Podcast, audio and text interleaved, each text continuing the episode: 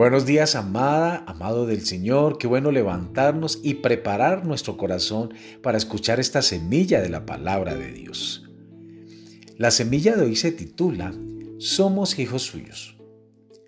Quiero compartir tres hechos que revelan que Dios quiere entablar una relación íntima con nosotros. Para ello te invito a que leas Efesios capítulo 1. Pero miremos esto. Primero, Dios nos ama. Desde el principio de los tiempos y antes de la creación del mundo, ya fuimos concebidos y amados. No somos un producto en masa. Dios siente un especial afecto por cada uno de nosotros, por todas sus circunstancias sin excepción. Tanto nos ama que dio su vida por cada uno de nosotros. A pesar de ello, erróneamente la humanidad trata de redefinir el amor a su conveniencia. No hemos logrado nada pues esa tarea corresponde exclusivamente a Dios, quien es amor y nos amó primero.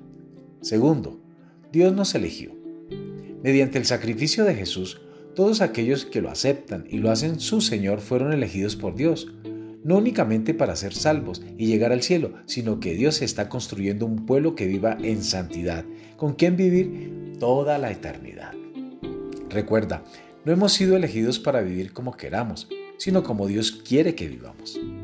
Este privilegio para nada debe ser considerado una recompensa, sino un regalo inmerecido, por lo cual tu postura debe ser siempre la humildad y gratitud eterna hacia Dios.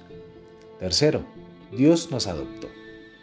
Por medio de Jesús fuimos adoptados en familia de Dios. Mediante la adopción tenemos parte con Dios. Jesús se volvió el único camino para llegar a Dios y nuestra escalera al cielo. Sin embargo, lo más bello de todo es que Dios se goza profundamente en hacernos hijos suyos.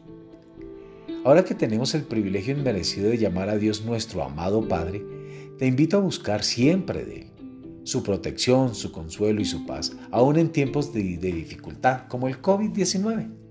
Pon tu confianza en tu Padre Celestial, que siempre hará lo correcto por sus hijos. Aunque a veces nos cuesta entender sus decisiones, debes saber que el Padre al que ama corrige. Así que amados, que esta palabra llegue a tu vida, a tu corazón en esta mañana. Dios les bendiga.